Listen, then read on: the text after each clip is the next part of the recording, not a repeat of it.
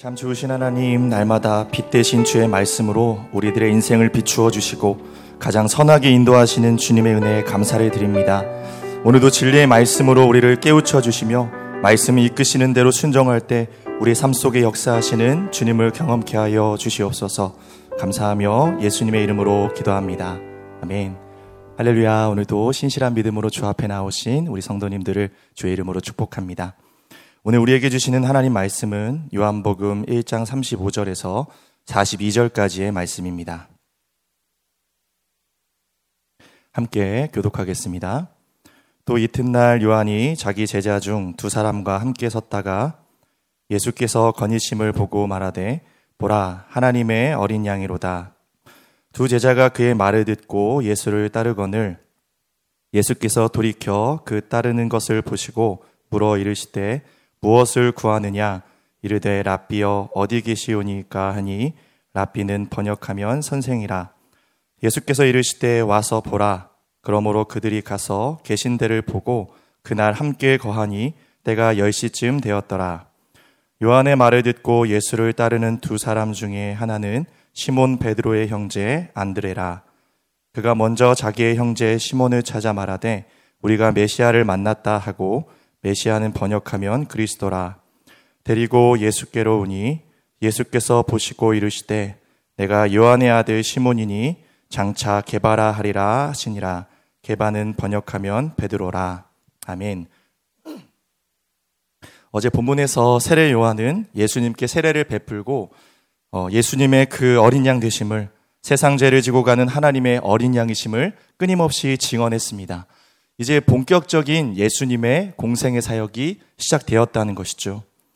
유대인들이 그토록 기다리던 메시아가 오셨으니 이제 많은 사람들이 그분을 환영해야 되고 그분을 따라야 하는 것이 정상적인 반응 아니겠습니까?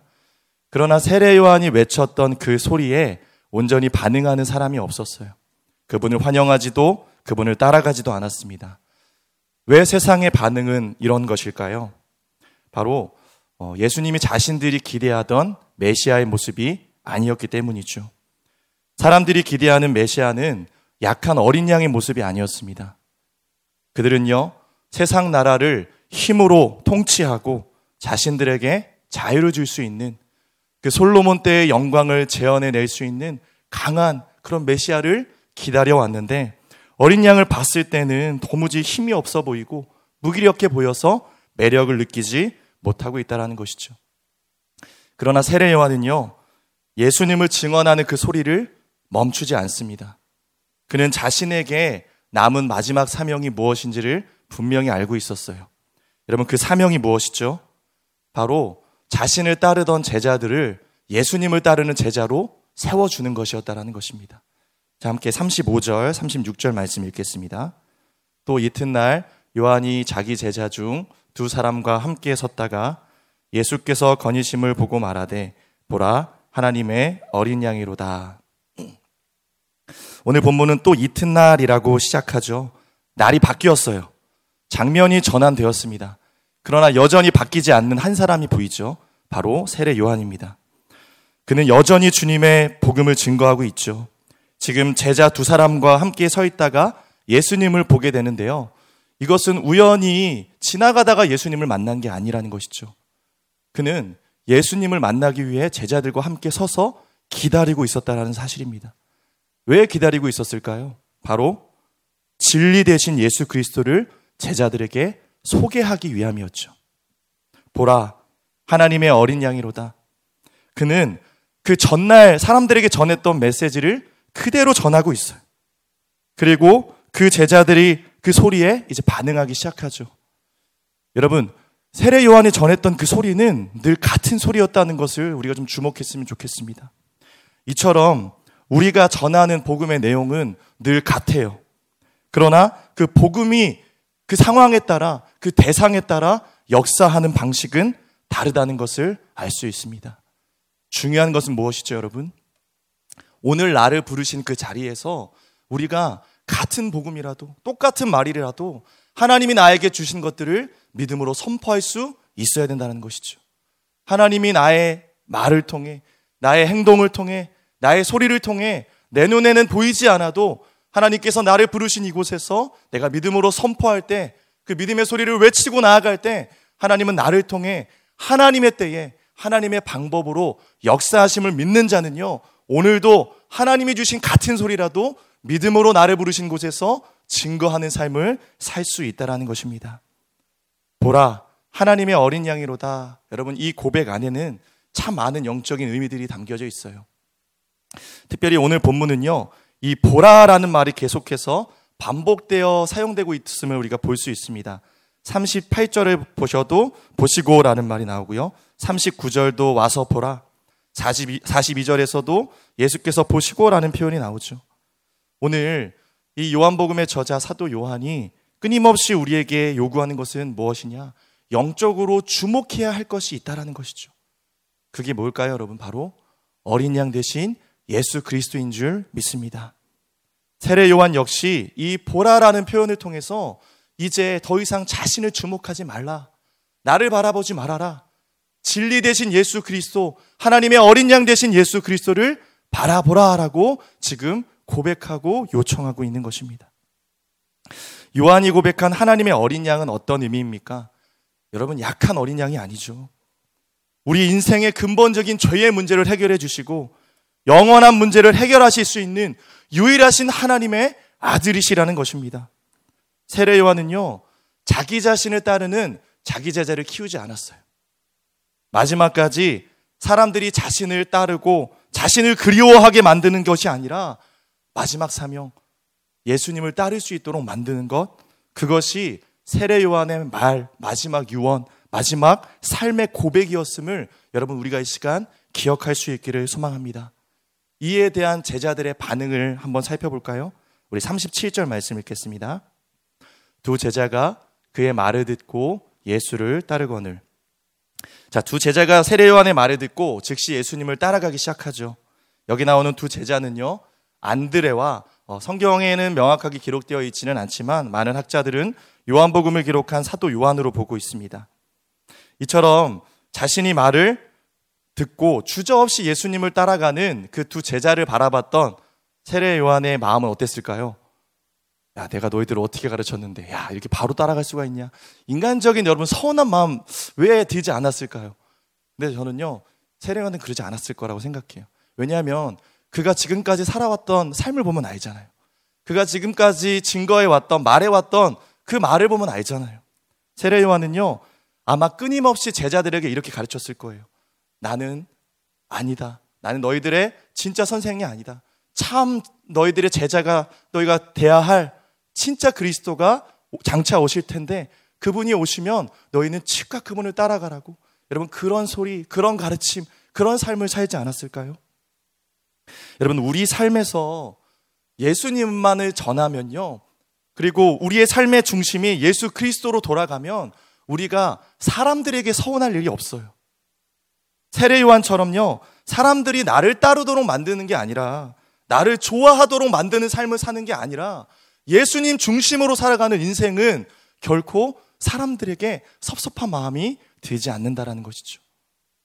근데 왜 우리에게는 섭섭한 마음이 들까요, 여러분? 예수님 중심으로 살지 못하기 때문 아닐까요?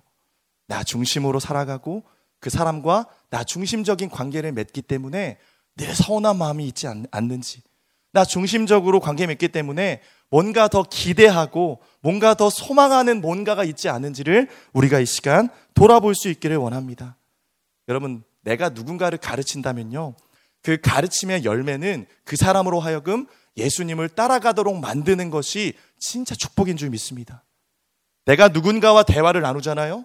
그 대화를 통해서 나를 보게 만드는 것이 아니라 주님을 더 알아가고 싶고 주님을 더 따르고 싶게 만들고 주님을 향한 영적인 열망이 일어날 수 있게끔 만드는 것이 여러분 그것이 주님이 우리를 부르신 그 온전한 제자로서의 삶인 줄 믿습니다. 오늘 여러분을 부르신 곳에서요 나를 비워내고 이 세례 요한처럼요 그분이 영광 받으시는 그 기쁨이 우리의 유일한 기쁨 되기를 간절히 소망합니다. 계속해서 38절 말씀 읽겠습니다. 예수께서 돌이켜 그 따르는 것을 보시고 물어 이르시되 무엇을 구하느냐 이르되 라비여 어디 계시오니까 하니 라비는 번역하면 선생이라. 예수님은 돌이켜 자신을 따르는 두 제자를 보셨어요. 자, 여러분 여기 보시면 보시고라는 단어가 특별한 관심을 갖고 주목해서 본다라는 의미를 가지고 있어요. 주님은 자신을 따르는 이두 사람 안에 있었던 그 내면 깊숙한 진리에 대한 영적인 목마름을 지금 보고 계신다라는 것입니다.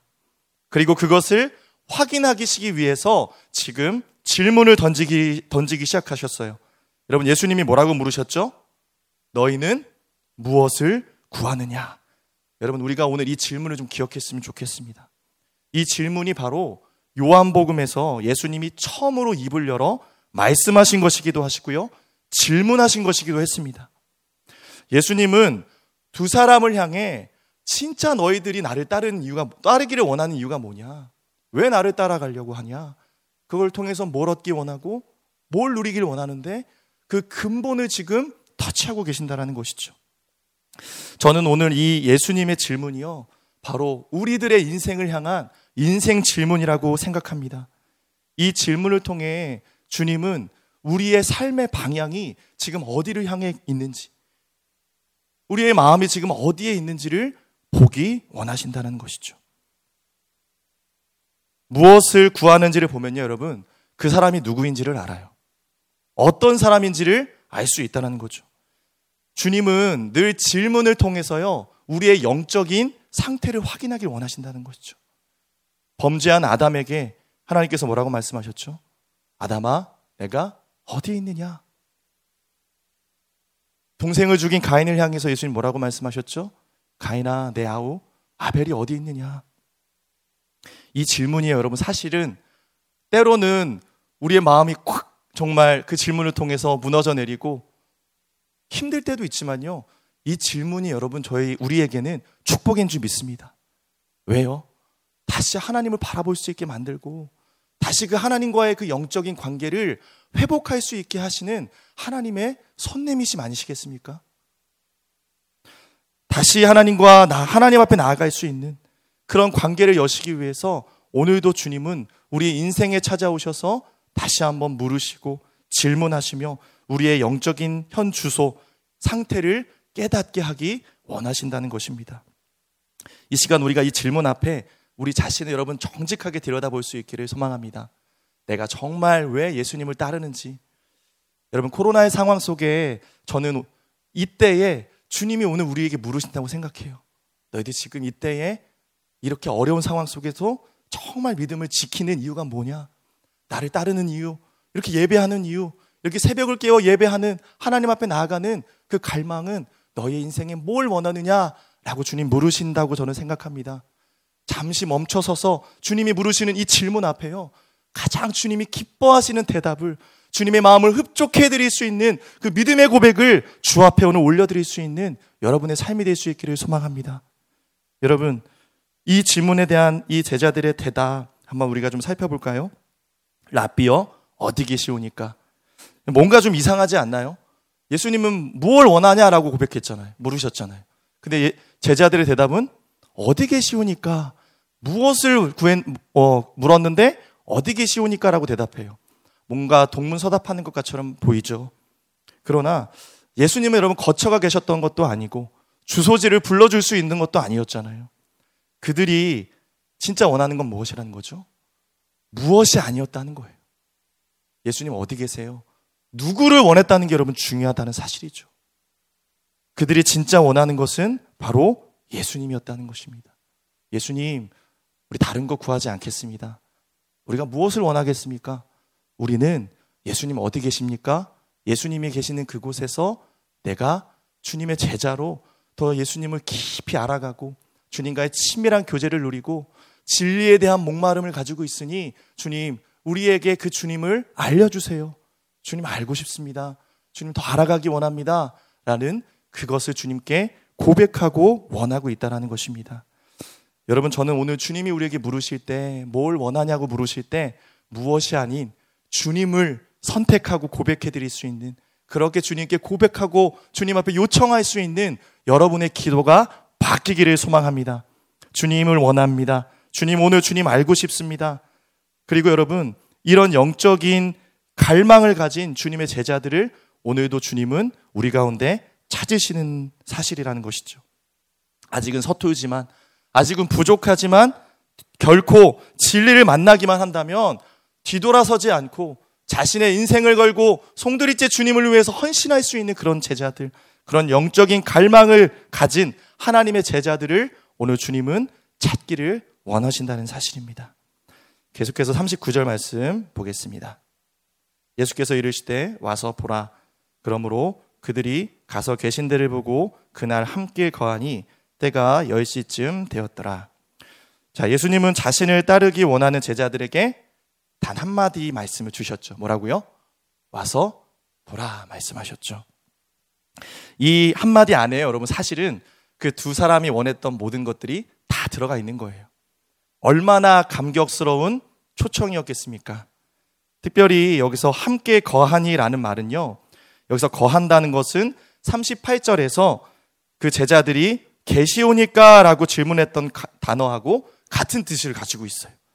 그러니까 예수님은 너무나도 정확하게 두 제자가 구했던 그것을 지금 응답하고 대답해주고 계셨다라는 사실입니다.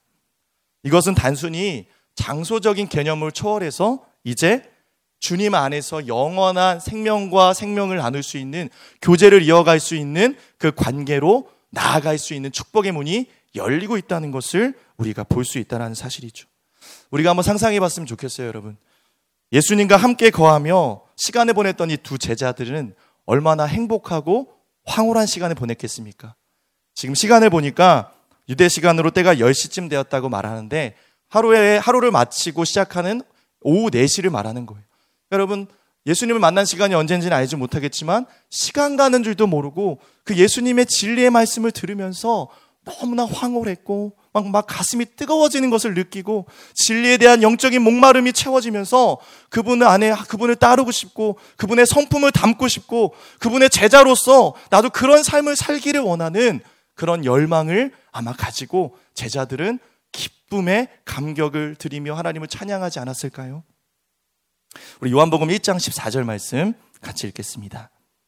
말씀이 육신이 되어 우리 가운데 거하심에 우리가 그의 영광을 보니 아버지의 독생자의 영광이요 은혜와 진리가 충만하더라. 두 제자가 예수님과 함께 본 것이 무엇이었죠? 말씀이 육신이 되어 자신들과 함께하는 예수 그리스도의 그 은혜, 그 영광, 그 진리의 충만함을 바라보고 있었다는 것이죠. 예수님과의 동거를 통해 그들은 인생일 때 최고의 순간을 맞이하지 않았을까요? 여러분, 와서 보라는 주님의 초청에 응답하는 인생은요, 이처럼 천국의 기쁨을 맛보아 아는 그런 놀라운 축복을 누리게 되는 인생이 되는 줄 믿습니다. 오늘 주님이 우리에게 그 관계 속으로 와서 보라라고 주님을 경험해라라고 이미 우리를 부르셨고 더 깊은 그 영적인 관계로 우리를 초대하시는 줄 믿습니다. 그 관계 안에 든든하게 서 있는 자는 이 코로나의 상황 속에서도 결코 흔들 수 없는 그 주님 안에 거하는 그 깊은 뿌리 내림으로 인해서 세상의 그 어떠한 어려움과 상황 속에서도 오히려 더 안전하게 거하고 우리가 흔들리지 않는 주님의 놀라운 평강을 누리게 된다라는 사실이죠. 계속해서 40절과 41절 말씀 읽겠습니다. 요한의 말을 듣고 예수를 따르는 두 사람 중에 하나는 시몬 베드로의 형제 안드레라. 그가 먼저 자기의 형제 시몬을 찾아 말하되 우리가 메시아를 만났다 하고 메시아는 번역하면 그리스도라. 자, 예수님과 함께한 결과 두 제자는 예수님이 누구인지 확실히 알게 되었어요. 두 제자 중에 안드레는요, 이 기쁨을 주체하지 못하고 자기의 형제 시몬을 찾아가서 주님을 증거하기 시작하죠. 어떻게 주님을 증거하죠? 우리가 메시아를 만났다. 이 장면을 상상해 보면 얼마나 큰 감격 속에 흥분하며 전했겠습니까? 오늘 본문 안에 가장 먼저 세례 요한이 예수님을 두 제자에게 전했죠. 이 예수님을 만났던 두 제자도 그 기쁨의 감격으로 인해 이제 또 자신의 형제에게 전하고요. 이 베드로도 추후에 하나님을 증거하고 전하는 복음의 사역자로 일어난다는 것이죠. 이것이 여러분 정상적인 예수님을 알아본 사람들의 연쇄 반응이라는 것입니다. 예수님을 제대로 만나면 변하지 않을 수가 없다는 거죠. 예수님 제대로 만나면 그분을 증거하지 않을 수 없다라는 것입니다. 교회에서 봐도 여러분 예수님을 영접하신 지 얼마 안 되는 분들이 전도 더 잘하는 걸 볼 수 있어요. 막 뜨거운 열정으로 주님을 어떻게든 전하고 싶어서 자기 주변 사람들, 자기가 가는 곳곳마다 와서 보라고 자신 있게 주님을 증거하는 그 모습들, 그 열정이 있다라는 것이죠. 오늘 우리는 여러분 무엇을 보고 있고 무엇을 말하고 있고 사람들을 어디로 데려가고 있는지 여러분 우리가 돌아보기 원합니다. 교회의 문은 늘 열려 있지만 그 교회에 올 수 있도록 예수님의 이야기를 들려줄 수 있는 제자가 필요하다는 것이죠. 예수님을 만난 그분과 함께 누린 그런 영적인 경험이요. 저는 주님의 복음을 증거하는 가장 좋은 전도지인 줄 믿습니다. 함께 42절 말씀 계속 읽을까요?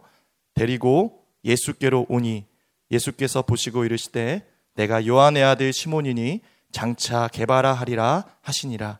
개바는 번역하면 베드로라.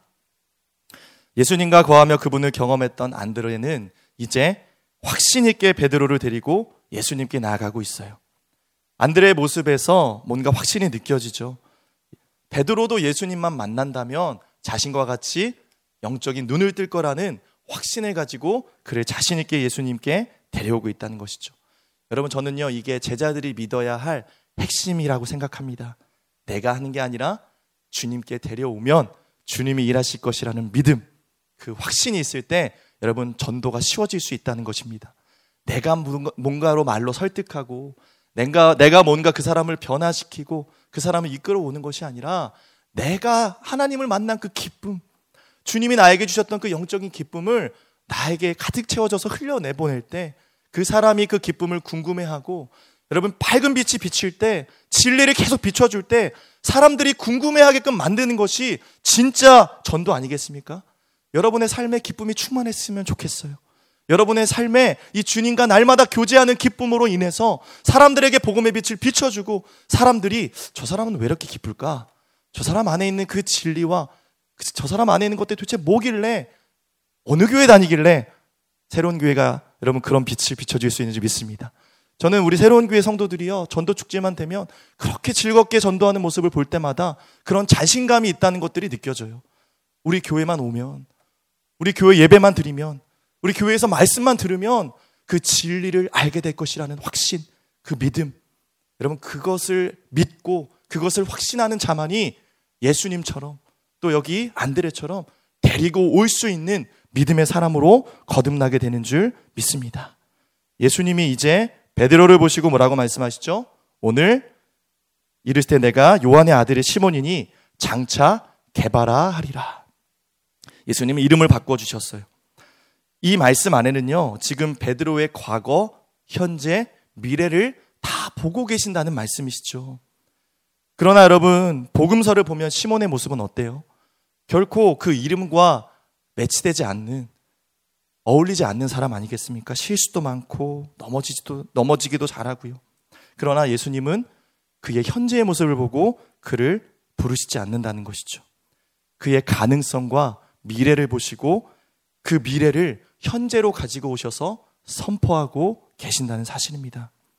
예수님이 그의 이름을 개바로 바꿔주신 이유가 무엇일까요? 그것은 지금까지 살아온 삶의 방식과 다른 삶을 살아야 된다는 거예요. 지금까지 그가 살고 있었던 생각과 말과 모든 것들이 바뀌어야 된다는 의미죠. 완전히 다른 존재, 주님의 제자로서의 삶이 바로 그런 삶이라는 것이죠. 주님이 불러주셨던 그 이름을 베드로는 마음속 깊이 새기면서요. 때로는 실패하고, 때로는 넘어지고, 포기하고 싶은 그 순간에 주님이 자신을 불러주셨던 그 이름을 계속 떠올렸을 거예요. 아, 그래. 나는 주님이 불러주셨던 시몬이지. 아니야. 나는 개바야. 계속 자신을, 어, 되새기면서 주님 주셨던 그 확신을 가지고 흔들릴 때마다 그것을 기억해냈을 거예요. 그리고 그것이 그의 인생을 결정하는 삶의 지표가 되었고 행동의 근거가 되었을 것입니다. 결국 그의 이름이 그의 미래가 되었다는 것이죠. 사랑하는 여러분, 주님이 이처럼 오늘 우리에게 과거와 현재와 미래의 모습을 들여다보시고 우리의 이름을 새롭게 바꿔주신 줄 믿습니다. 너는 더 이상 인간적인 삶이 아니야.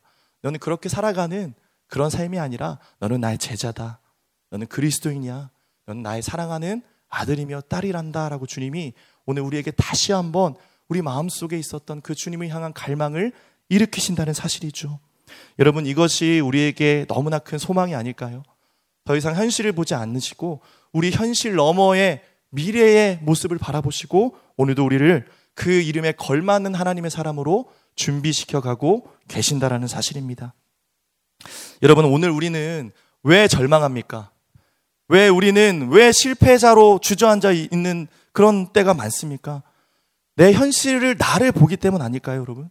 그러나 오늘 주님이 보시는 주님이 나의 가능성과 미래를 보시며 나의 이름을 불러주시는 그 모습으로 시간 나를 바라보고 나 자신을 선포할 수 있기를 원합니다.